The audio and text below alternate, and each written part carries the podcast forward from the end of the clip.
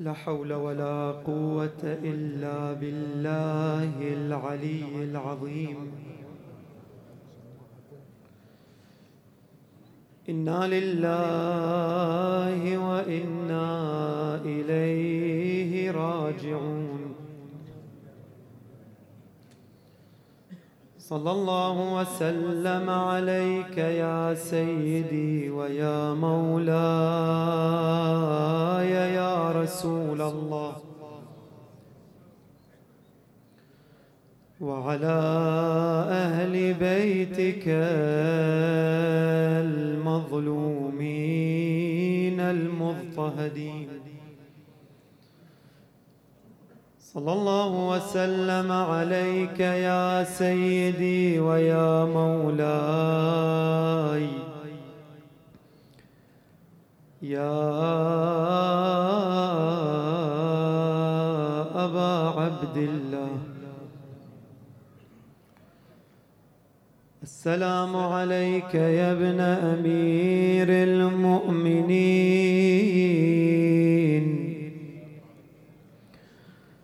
وابن سيد الوصيين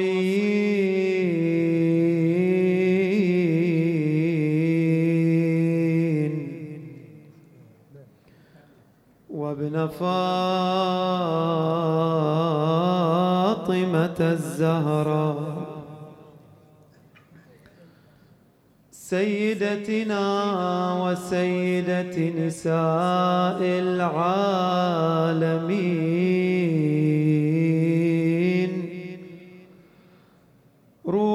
روحي وجسمي وأرواح العالمين. ومن في الوجود لك الفداء وقل الفدا يا قتيل العدا. ومسلوب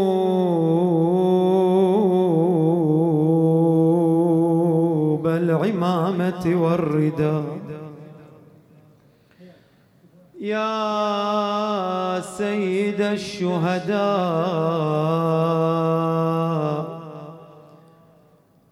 يا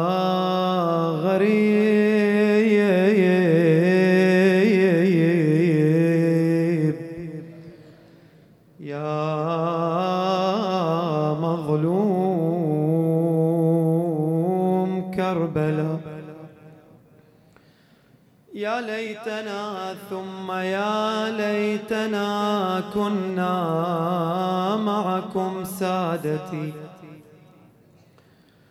فنفوز والله فوزا عظيما.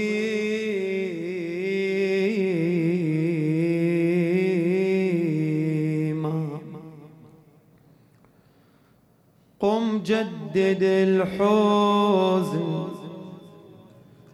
في العشرين من صفري. ففيه ردايات رؤوس الآل للحفر. يا زائري بقعة أطفالهم ذبحت. فيها خذوا تربها كحلاً إلى البصر.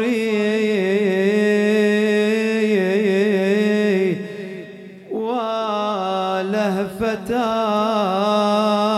لبنات الطهر حين رنت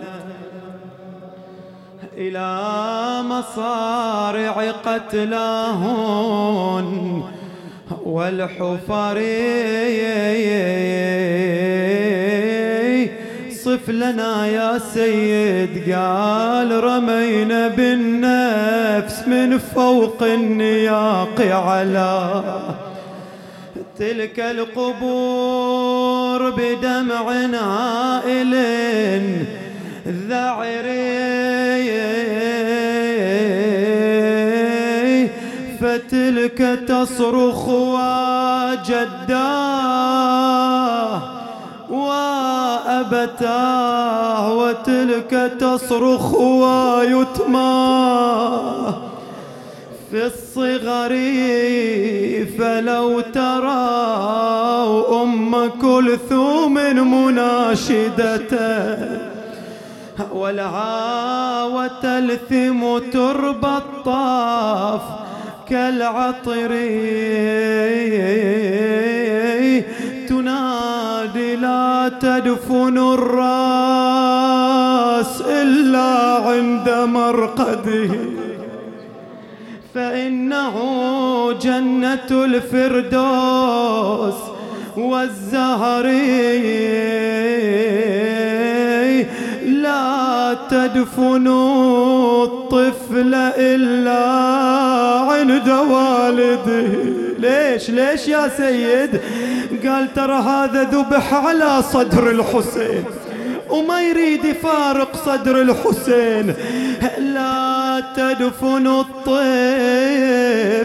إلا عند والده فإنه لا يطيق اليتم في الصغر.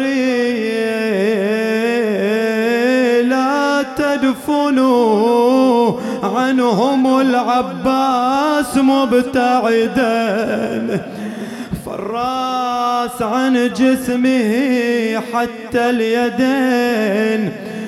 بري أبو علي وهالسفار يا ابن أمي.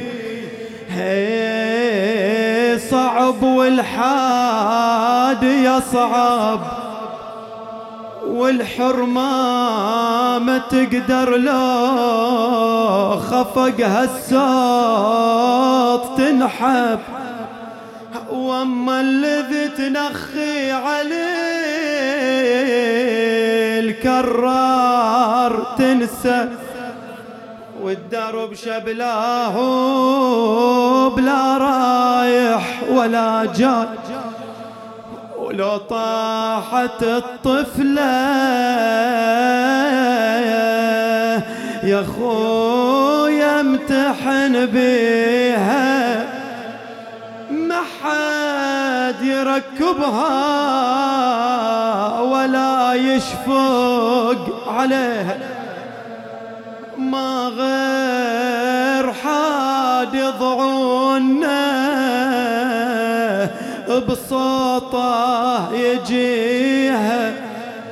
والرمة تنهى وتنتخي ولا تشوف حمى. والله محمل سكينة لا تزلزل من يشيله. ولو طاح من عدنا طفل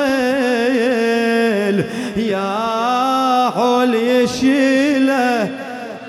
ما غير حاد يضعونه يبرد غليله. وهالبر الأقفار ما تقطع إلا الرجاجي؟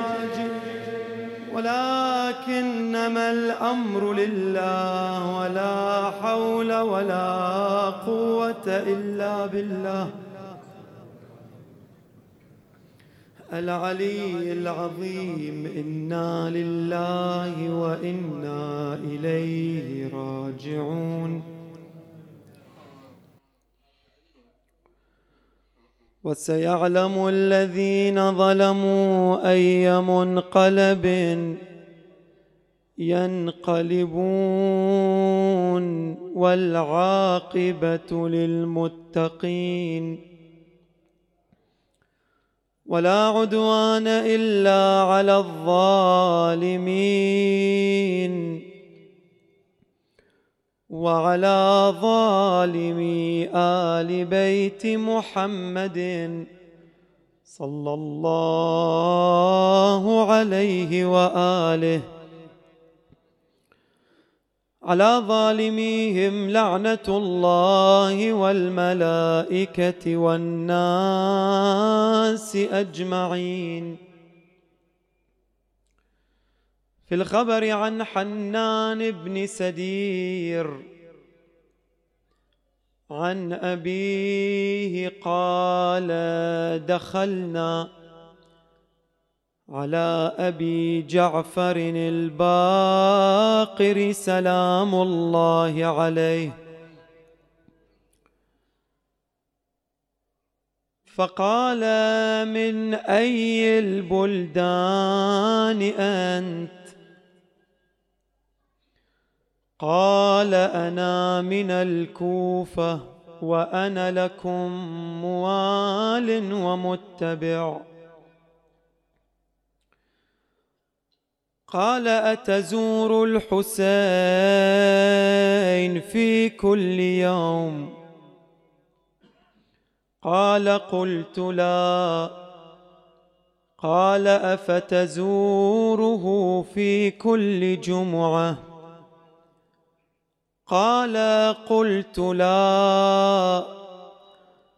قال أفتزوره في كل شهر؟ قال قلت لا. قال أفتزوره في كل سنة؟ قال قلت لا. قال إنك محروم من الخير. صدق مولانا ومقتدانا أبو جعفر محمد بن علي الباقر. سلام الله عليه. لتعجيل فرج مولانا صاحب العصر والزمان وقضاء الحوائج وشفاء المرضى طيبوا مجلسنا بذكر الصلاة على محمد وآل محمد.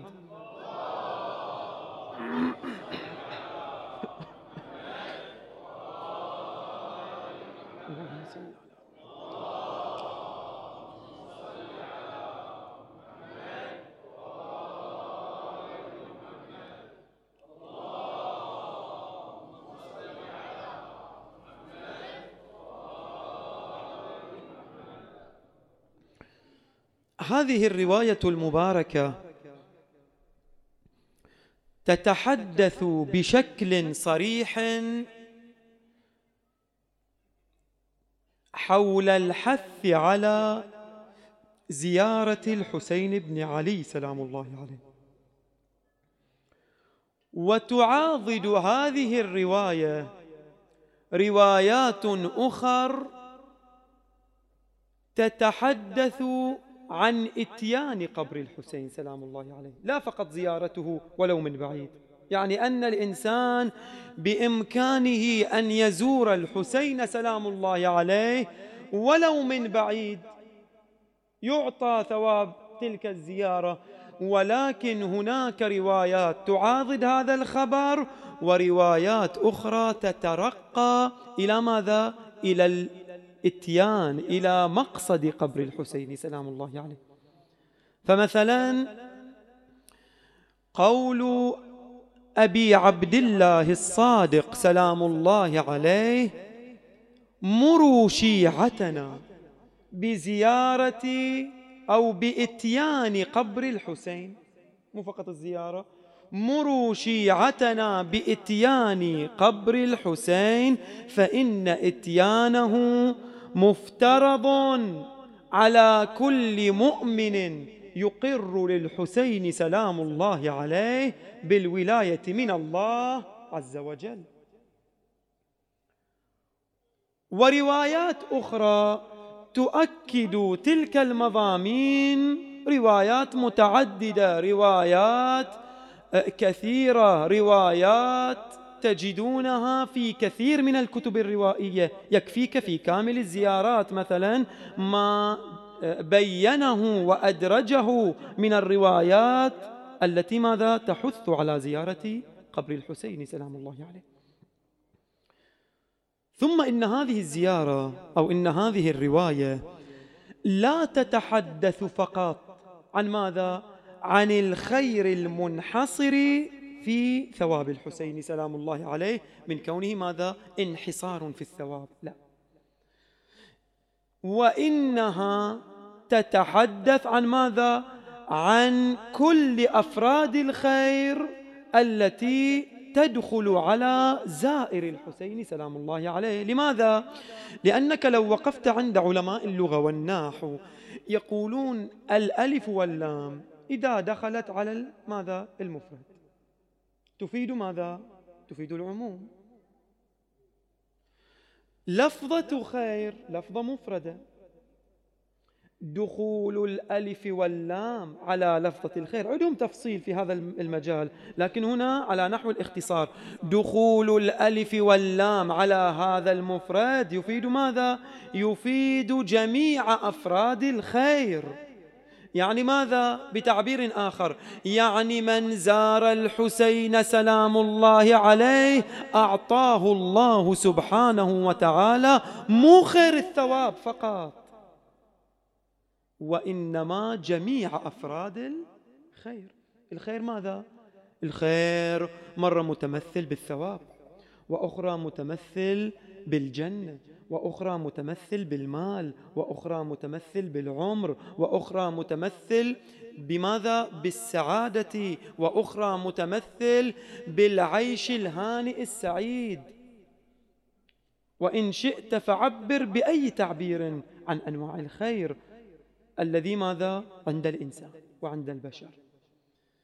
وأنتم تجدون أن هذه المضامين أيضا موجودة يعني مضامين الخير وأفراد الخير التي آه، يعطاها هذا الزائر تجدونها موجودة في بعض الروايات. يعني مثلا عندما يدخل ذلك الراوي على الإمام الصادق سلام الله عليه يقول والله أنا دخلت على الإمام الصادق فرأيته ساجدا. فجعلت أستمع لما يقول. هذول الرواة عندما يدركون الإمام في أي حالة في أي قول يريدون شنو؟ يأخذون هذا القول. ليش؟ حتى يروونه. هذول كل حركاتهم وسكناتهم حركات منطلقة من ماذا؟ من صميم الإسلام. يقول فأنا استمعت إليه. فوجدته يقول اللهم ارحم. تلك الوجوه التي تتقلب على أو تلك الخدود التي تتقلب على حفرة أبي عبد الله عليه السلام. اللهم ارحم. تلك الصرخة التي كانت لنا. يقول أخذ يعدد الإمام ويدعو الإمام لمن زار الحسين. سلام الله عليه بدعاء طويل. مرة ارحم تلك الوجوه التي قشرتها الشمس.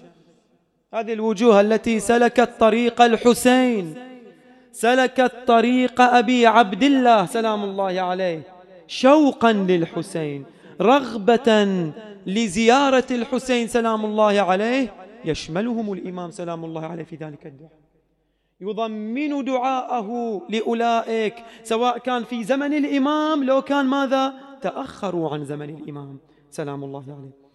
هذه الدموع التي يعطيها هذا الإنسان في ماذا قضية الحسين سلام الله عليه. يذرفها المؤمن بكاء على الحسين في قضية الحسين سلام الله عليه. على مصيبة الحسين يقول هذه هم مشمولة في الدعاء. ما أنت سامع الشاعر شي يقول؟ يقول تلك الدموع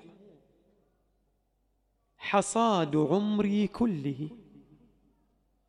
أنا لما أبكي على الحسين تلك الدموع حصاد عمري كله لم أدخر للحشر ثقلا أعظم. ليش؟ لأن من بكى أو تباكى أو خرج من عينه ولو بمثل جناح البعوضة. أدخل الجنة أعطي الجنة ضمن الجنة. إذا هذه أنواع خير سواء كانت في الدنيا أو كانت ماذا؟ في الآخرة. حتى المال المبذول لزيارة الحسين سلام الله عليه يعوضه الله أضعافا على ذلك الزائر. كل أنواع الخير وجميع أنواع الخير يضمنها الله سبحانه وتعالى لمن زار الحسين سلام الله عليه. ولذا تجدون الخبر يقول له أنت ها هذا خبر حنان ابن سدير. يقول له أنت تقول موال متبع. طيب المعيار شنو؟ قال والله أفتزور الحسين في كل يوم. قال لا أنا ما أزور الحسين في كل يوم. قال له في كل شهر. قال لا في كل سنة. قال لا. قال إنك محروم من الخير. كل أفراد الخير. أنت ما عندك اللي, يزور الحسين يحصل على الخير لكن اللي ينقطع عن زيارة الحسين. تنقطع عنه خيرات وخيرات جعلها الله سبحانه وتعالى لمن زار الحسين سلام الله عليه. ولذلك خصوص زيارة الحسين سلام الله عليه والروايات التي وردت في زيارة الحسين سلام الله عليه خصوص تلك الزيارة وردت بشكل ماذا؟ بشكل كبير وبشكل كثير حتى يذهب بعض الفقهاء إلى وجوب زيارة الحسين سلام الله عليه. ولو في العمر مرة واحدة. يذهب إلى وجوب الزيارة. الآن أنا ما أريد أتكلم عن مسألة الاستحباب. الاستحباب أمر وارد. أمر معروف أمر واضح. يستحب زيارة الحسين. يستحب زيارة قبور أهل البيت سلام الله عليهم. لكن خصوص الحسين يقولون الروايات الموجودة في خصوص زيارة قبر الحسين روايات مستفيضة روايات كثيرة روايات يعني أحصيت بعدد كبير. ولذا يذهب بعضهم إلى وجوب الزيارة مو فقط الاستحباب. أنت هنا ماذا تتساءل؟ تقول ما هي الدوافع؟ ما هي العوامل التي تجعل من الإنسان يتعلق بالحسين سلام الله عليه هذا التعلق ويجعل من تلك الروايات ماذا؟ تحث وتأمر على زيارة الحسين سلام الله عليه. لما تجي تشوف إلى هذا التفاعل مع حجم قضية الحسين سلام الله عليه ومع واقعة الطف تجد أن هناك عوامل عديدة جعلت من الناس تتعامل وتتفاعل مع واقعة الطف ومع شخصية الحسين سلام الله عليه. يعني إحنا لما نجي نتكلم عن الزيارة مرات نتكلم عن أهداف أو قل عوامل خاصة بالحسين لكن مرات نتكلم عن أهداف وعوامل مو خاصة بالحسين فقط. حتى يأتي أحدهم مثلا وينقض على من زار قبور أهل البيت. سلام الله عليه. يعني مثلا خل نتكلم أولا في مسألة الأمور العامة والأهداف العامة من الزيارة. لما تروح أنت تشوف الزيارة يعني الزيارة كانت موجودة حتى قبل مجيء الإسلام. كانت القبور تزار. فمثلا ما وجد عند البابليين من مسألة عبادة الأرواح. كانوا إذا دفنوا شخصية من الشخصيات العظيمة عندهم يدفنونه ويقدمون القرابين له عند قبره لماذا؟ يقول لأن هذا روح باقية وهذا من الشخصيات العظيمة التي لا يمكن أن نتخلى عنها ونعتقد أصلا فيها ولذلك تجدون في التاريخ أن عليا سلام الله عليه عندما أراد وعندما وصلت إليه الخلافة وأراد أن ينقل عاصمته إلى الكوفة أرسل رجلا يقال له أبو الهياج قال له روح إلى العراق وانظر من رأيت منهم يعبد القبور يعني يأخذ بعبادة القبور فاهدم ذلك القبر ليش؟ يقول لأن هذا القبر صار الناس يعبدونه ويشركون بالله في عبادتهم لذلك القبر الآن قد يشكل يقول أنتم هم تعبدون القبور. تمام؟ هذا إشكال وارد. أنتم أيضا تعبدون القبور. نقول له شو الدليل على عبادة القبور. بالنسبة لنا شلون إحنا نروح نعبد تلك القبور؟ يقول ها أنتم تحجون في كل عام لزيارة الحسين. مثلا. ملايين يعني إيش قد اليوم؟ يمكن زوار الحسين سلام الله عليه بهذا الحجم الضخم من الأعداد يمكن عندما توازنها مع حج هذا العام يطلع حج الحسين أو آه، زوار الحسين أكثر عددا من حج بيت الله. نقول له أنت مرات تتكلم عن عن ماذا؟ عن عبادة وماكو أحد منا يعبد قبر أبدا. ومن يعبد قبرا فهو مشرك. ولكننا نزور الحسين لعوامل عندنا. هذه العوامل سواء كانت عوامل روائية لو كانت عوامل غير روائية. لكن لا على نحو العبادة وإنما على نحو التقرب لله. هذه نقطة أولى. النقطة الثانية ترى كانت تزار القبور من أجل التعبد. من أجل التعبد بأي معنى؟ بمعنى القرب لله سبحانه وتعالى. فمثلا عندما يقول النبي صلى الله عليه وآله يقول إني قد نهيتكم عن زيارة القبور فزوروها. ليش؟ لأنها تذكركم بالله. يعني مسألة زيارة القبور فيها تذكير بالله. من أي جهة؟ لأن الموت واعظ وكفى بالموت واعظة. الموت واعظ. عندما تقف أمام قبر هذا القبر كنت تعرف صاحبه. عزيز حبيب زوجة زوج ابن بنت أب ها أم والد والدة. هذه اللي إحنا عايشناهم وشفناهم. يوم اللي يغادرون هذه الدنيا ويدفنون في قبورهم عندما نقف على ذلك القبر نعلم إنك ميت وإنهم ميتون. نعلم أننا أيضا مصيرنا ماذا؟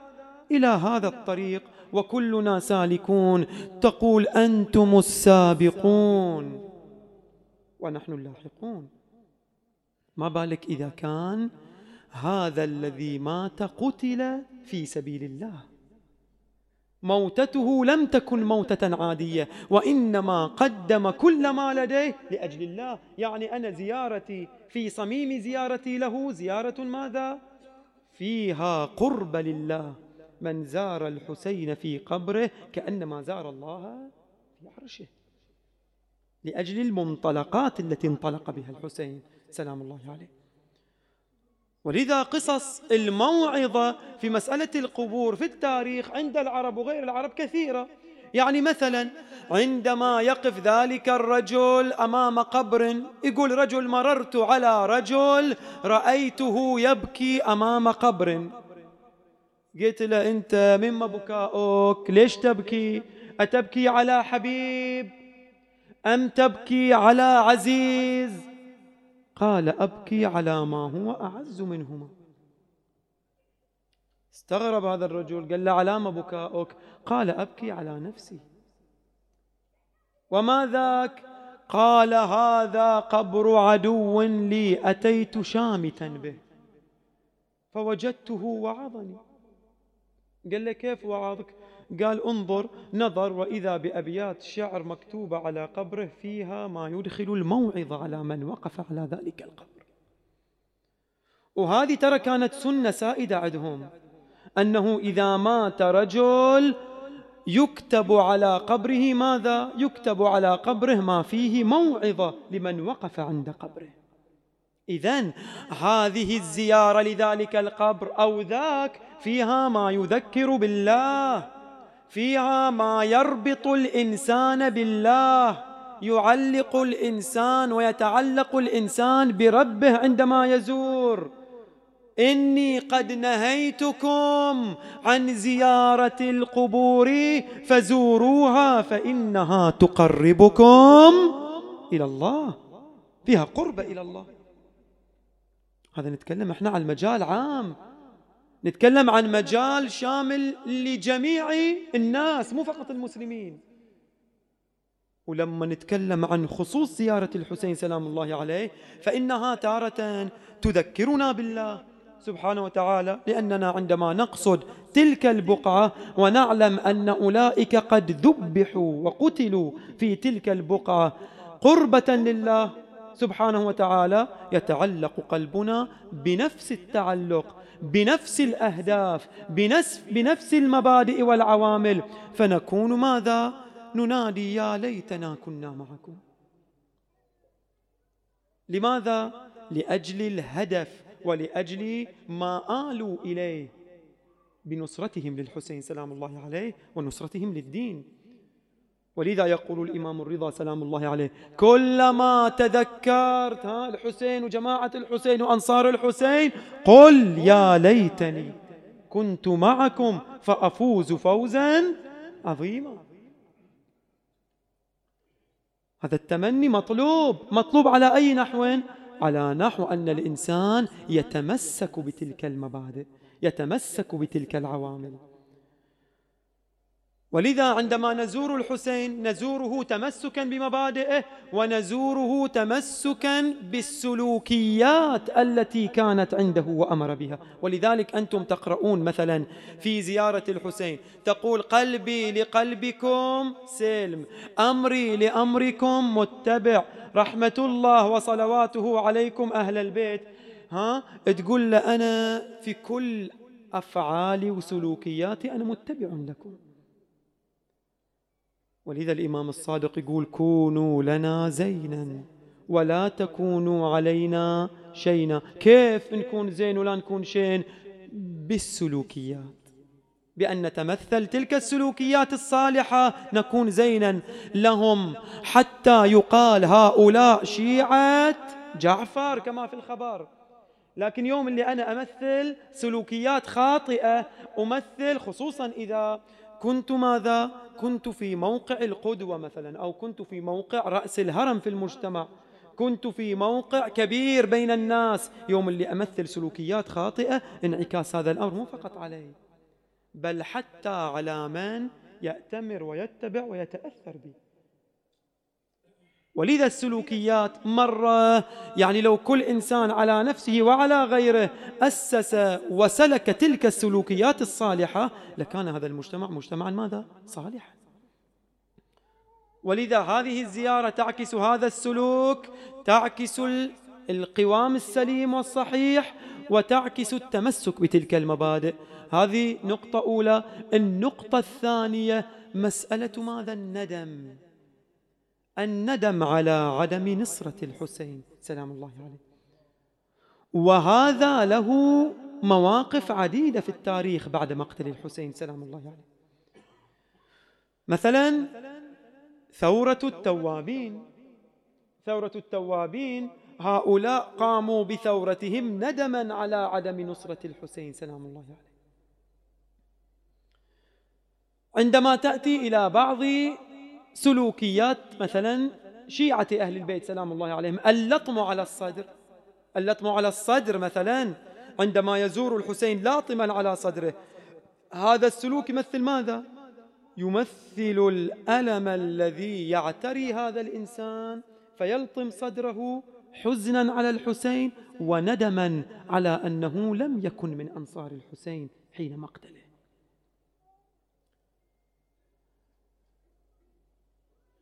شواهد عديدة في التاريخ تنظر إليها من ناحية ماذا؟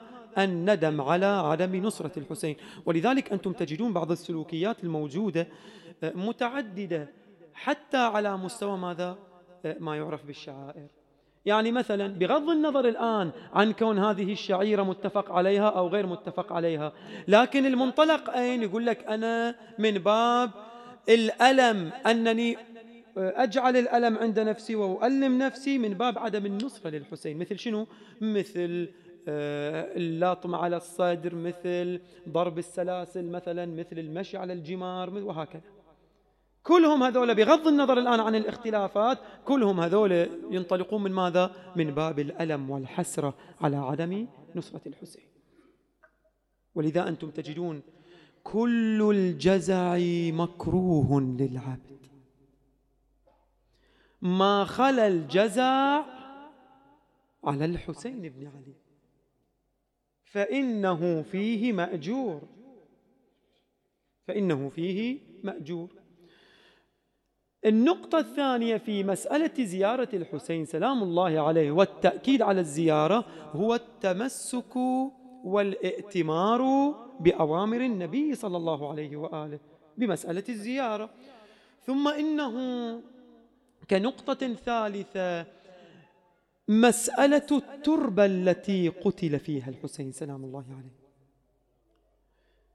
وقتل عليها الحسين. لماذا؟ لأنه مقصد المكان. عندما يقول الإمام سلام الله عليه مثلا يقول ها مروا شيعتنا بزيارة قبر الحسين فإن إتيانه مفترض على كل مؤمن يقر بالحسين من الله عز وجل. ليش أنا أقصد ذلك المكان وأقصر تلك التربة؟ لماذا؟ ليش مو أنا أقدر أزور الحسين وأنا هنا؟ لماذا الحث؟ صحيح أنت تقدر تزوره وأنت هنا ولكن لماذا الحث على الإتيان؟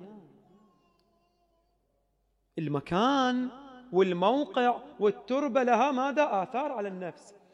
وهذا يرتسم حتى في القرآن الكريم بالنسبة إلى الحج وإلا بإمكان كل إنسان بإمكان كل جماعة أن تصنع لها ماذا؟ كعبة ها؟ وتطوف حول الكعبة وتصنع لها ما نفس المسافة بين الصفا والمروة. وتسعى ها متمثلة السعي بين الصفا والمروة. وتجيب كل المناسك في وطنها وفي بلدها. لكن ليش الإسلام يجي يحث على ماذا؟ على مقصد مكة المكرمة. ولله على الناس حج البيت من استطاع إليه سبيلا. أن تقصد أن تحج أن تذهب إلى ذلك المكان. لماذا؟ يقولون لأجل التمثل أن الإنسان عندما يقف عند بيت الله يتمثل التوحيد وانطلاقة التوحيد من تلك البقعة. ينعكس هذا على نفسه. يتمثل وينظر أن هنا كان النبي صلى الله عليه وآله قد صدح بأمر الرسالة. هنا علي صعد وكسر الأصنام. هنا بلال رفع صوت الحق مناديا الله أكبر. هنا ها إسماعيل ضرب برجليه حتى انبثق من الأرض وانبثقت المياه. هنا هذا كل التمثل ينعكس أين؟ على نفس الإنسان. ينعكس على سلوكيات الإنسان. وهذا أمر عرفي. أنت اليوم قد يذكر لك مكان شو تقول؟ تقول بالله لا تذكر لي هذا المكان ولا أريد أروح ذلك المكان. ليش؟ تقول والله صار عندي موقف في ذلك المكان وما أحب أروح إليه. طيب المشكلة مو في المكان.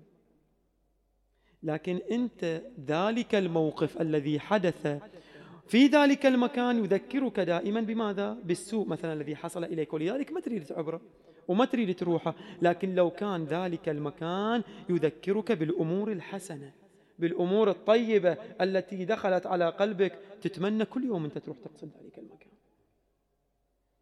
هم كذلك في قضية الحسين سلام الله عليه. أن تقصد كربلاء لماذا الإتيان؟ حتى تتمثل الحسين في كربلاء. يعني تشوف تذكر. أنت لاحظ أنت بمجرد أن تقف عند منحر الحسين سلام الله عليه يقشعر قلبك لا إراديا لماذا؟ لأنك في اللاواعي تدرك أن هنا نحر الحسين. أن هنا قتل الحسين هنا رد صدر الحسين هنا قطع رأس الحسين. تأثر يكون أكبر. والتأثر على مقام السلوك يكون له الأثر الكبير وله الأثر ماذا؟ الواسع في قلب الإنسان فيتأثر حتى على مستوى السلوك إذا ما قصد الحسين وزار الحسين. لذلك أنت تلاحظ حتى على مستوى التشريع على مستوى التشريع جعلت تربة الحسين والسجود على تربة الحسين. في كل سجدات صلاتك. لماذا؟ لأنها تذكرك بالحسين. تذكرك بالمبادئ التي قتل من أجلها الحسين. مبادئ الإسلام غير إن كان دين محمد. لم يستقم إلا بقتلي يا سيوف خذيني. هذه المبادئ اللي بقيت وأتت إلينا كلها كانت ماذا؟ ببركات دم الحسين. وما أعطاه الحسين. سلام الله عليه. من كل ما عنده من أولاده من أمواله من نفسه أعطيت نحرا. أبا عبد الله. أعطيت نحرا كل نحر دونه. والله كل كنوزه أعطاك. ولذلك بقي الحسين على بوغاء كربلاء. جث بلا رأس حتى سحقت عظامه حتى فصلت أعضاؤه حتى عزل رأسه جعل على ذروة الرمح زينب تنظر إلى جسد الحسين وهو على بوغاء كربلاء تنادي وأخاه. ترى زينب ما ودعت الحسين يوم اللي طلعت ودعته وهي على ناقتها. يقول التفتت إليه نادت جد يا رسول الله صلى عليك مليك السماء هذا حسينك بالعراء. محزوز الراس من القفا وبناتك سبايا وإلى الله المشتكى داروا بهم في الأمصار. من الكوفة إلى الشام وأعظم المصائب. مصائب الشام يقول أدخلوهم في خربة. لا تكنهم لا عن حر ولا عن بارد. فتقشرت وجوههم من حرارة الشمس. هنا تعلم عندما يقول إمامنا زين العابدين كلما نظرت إلى وجوه عماتي وأخواتي وقد قشرتها الشمس. تذكرت فرارهن في البيداء من خيمة إلى خيمة والمنادي ينادي احرقوا بيوت الظالمين. وين أكثر مصيبة في الشام؟ قال أكثر مصيبة عندما أدخلوهم على يزيد. أدخلوهم على ذلك الطاغية في ذلك المجلس أخذ يتهكم بنات رسول الله. أخذ يتهكم في الهاشميات ثم نظر إلى رأس الحسين وصار يضربه بمخصرته. هنا زينب لطمت ونادت وأخاه وحسينا. والله راسك يا خويا حين شفته تلعب عصا يزيد على شفته. أنا ذاك الوقت وجهي لطمته وصديت للطاغي وندهته والله شلت يمينك يا ضربته والله شلت يمينك يا يا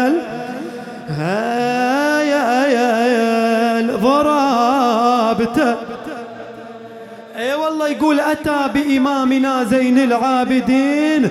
قال له إني مخيرك إلى ثلاث. أنت الك ما تريد. قال اولا أن تريني رأس أبي لأن غيب رأس الحسين. وغطي عن أبناء وبنات الحسين. يقول أولا أن تريني رأس أبي الحسين. وأما الثانية أن إذا عزمت على قتلي فرد هؤلاء إلى وطن جدهن يعني خل وياهم أحد ردهم إلى وطن جدهم. وأما ثالثا أن ترد علينا من تهب منا. فإن فيه من إرث جدتنا جدتنا فاطمة. يقول التفت يزيد قال له أما رأس أبيك فلن تراه ولن يراك. وأما هؤلاء النسوى فلن يردها إلى وطن جدها إلا أنت. وأما من توهب منكم فإنا نعوضكم بدلا منه مالا ودراهم ودنانير.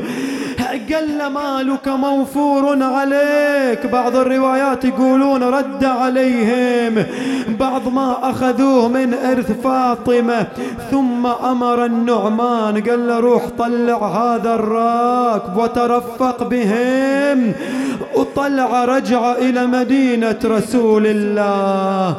نعم هيئ ذلك الضعن وخرجت تلك الضعينة. لكن طلعتها هالمرة مو مثل دخلتها إلى كربلاء. وين أبو فاضل؟ وين الحسين؟ وين الأكبر؟ وين بدور بني هاشم؟ كلهم صرعوا على بوغاء كربلاء وما بقيت إلا الرؤوس على الرماح. لذلك رواية تقول أخرجوا معهم تلك الرؤوس. أخذت تلك الضعينة تستحث المسير بينما هم في الأثنى وإذا بالنعمان قد أوقف الضعن. خير يا نعمان ما عندك؟ قال سيدي لقد وصلنا إلى مفترق طريقين. إما أن نسلك طريق المدينة وإما أن نسلك طريق كربلاء. شو تريدون يا, يا ابن رسول الله؟ تريدون نعرج على كربلاء تشوفوا الحسين وتودعوا الحسين وتنزلوا عند قبر الحسين.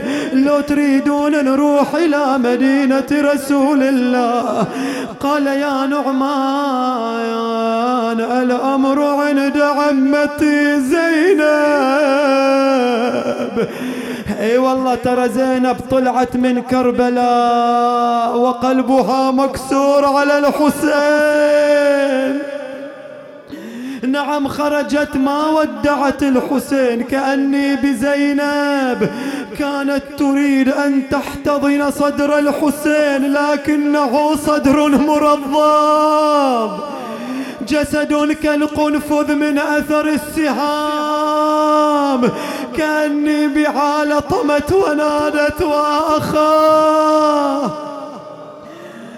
ماذا تقولين عم زينب؟ هذا الحادي يقول إما أن نسلك طريق كربلاء أو نروح إلى مدينة جدنا رسول الله. كأني بزينب عندما سمعت اسم كربلاء. جرت دموعها على وجنتيها ونادت بني قل لهم كربلاء. والله قولوا لحادنا يمر الغاضرية. نسلم على الوالي وننصب له عزية. قولوا لحادنا يمر بينا على حسين. نبغي نزور حسين؟ ونشوف وين دفن؟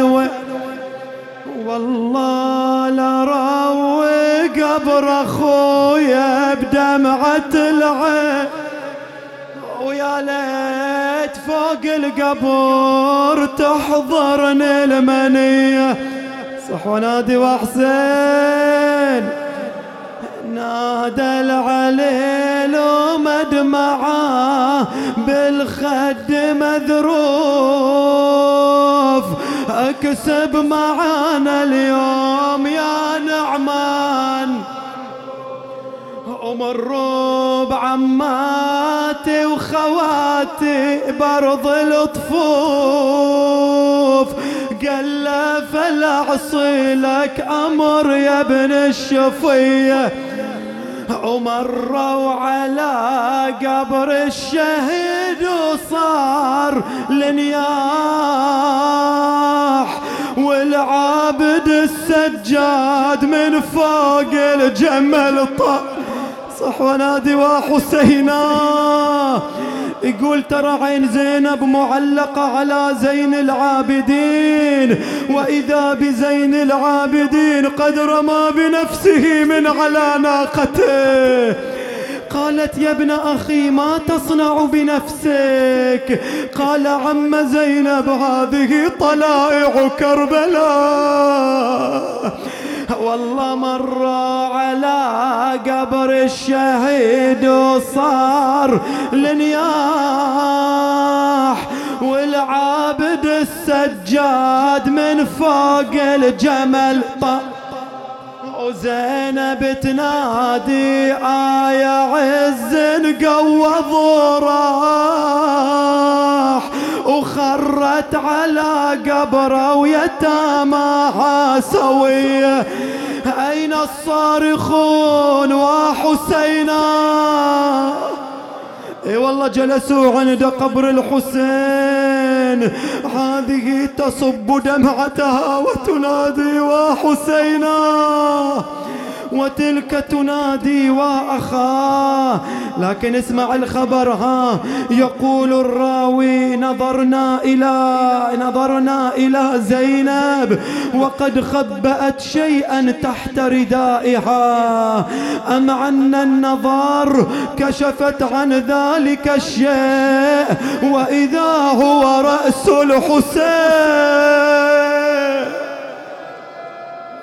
والله ناديت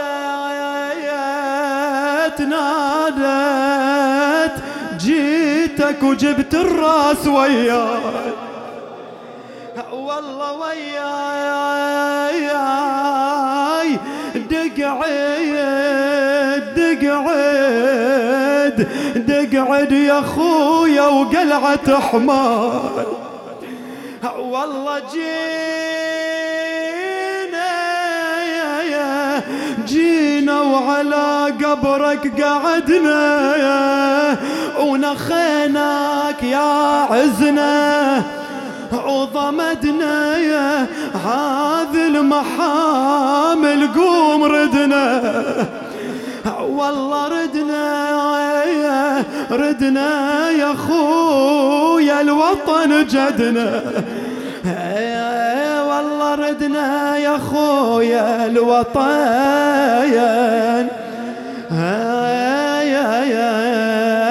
جدنا لكن وين الخبر؟ قال لما وصلوا إلى كربلاء تلقاهم جابر بن عبد الله الأنصاري ضم إمامنا إلى صدره مليا وهو ينادي عظم الله لك الأجر في الحسين.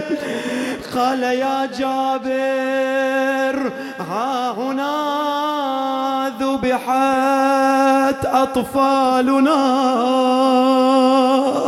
ها هنا حرقت خيامنا. ها هنا ذبحت رجالنا. ها هنا عتكت حريمنا. ها هنا سبيت نساؤنا. أنا مناد وحسينا. والله يا جابر قوم جينا الغاضرية. يا جابر قوم جينا الغاضرية.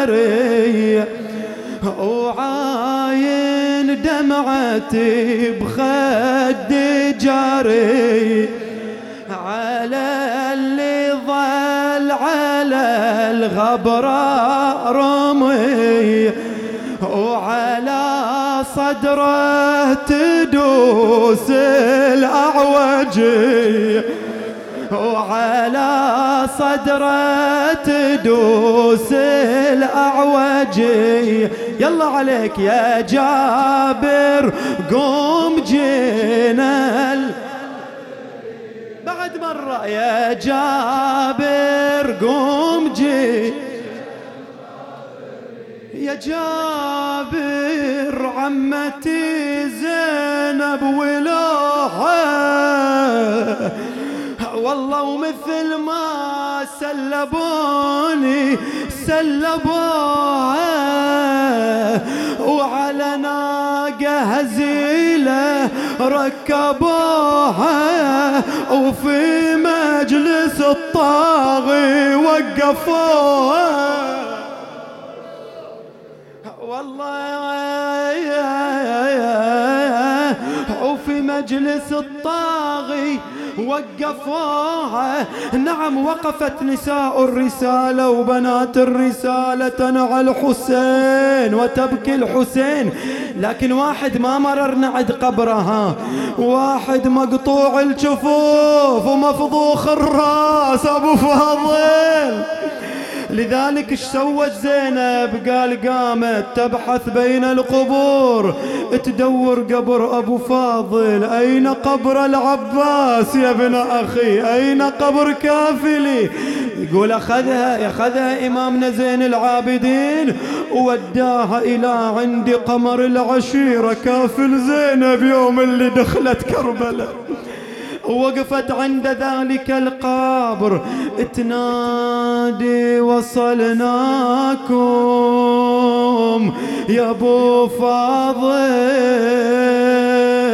ولا جيتوا تنزلونا وهاي الروس جبناها ومنكم نطلب العونة اسمعني ها وراس حسين سمحوا لي تراعي مكسره تشكي تشكي زينب عند أبو فاضل. لكن أبو فاضل في لحظة جرت دموعها على وجنتيها تنادي واخاه والله ناديت نادت عباس خويا من المدينة. بذمتك جيت أنا لجلك ولجل حسين. عفت الوطن والبيت وأشوف جيت الكربلاء ومني تبرك. بعت السهم مني وبليتون بهالعيا. تحرك يا ويلي صاحب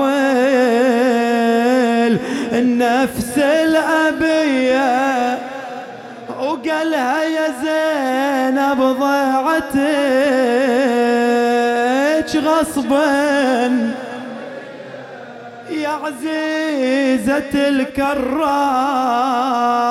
عاقتني المنية.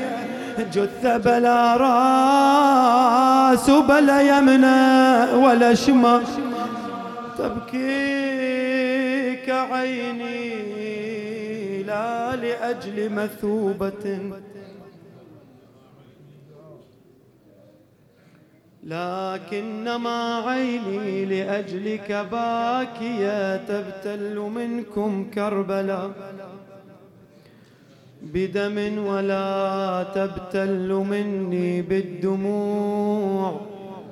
الجارية تقبل منا الأعمال. اصلح لنا في الدارين الأحوال بحق محمد والآل. لا تدع لنا ذنبا إلا غفرته ولا هما إلا فرجته. ولا مريضا إلا شافيته وعافيته. ولا حاجة هي لك رضا ولنا فيها صلاح. إلا قضيتها ويسرتها يا أرحم الراحمين. جماعة الحاضرين احفظهم فردا فردا في أنفسهم أهليهم من يلوذ بهم. المؤسسين تقبل اللهم عملهم بأحسن قبول. يا الله وإلى أرواح موتاهم وموتانا وموتاكم موت الحاضرين والسامعين والسامعات والمؤمنين والمؤمنات. من مات على الإيمان لا سيما العلماء الأعلام وخدمة الحسين والشهداء. نهدي للجميع. ثواب المباركة الفاتحة مع الصلوات.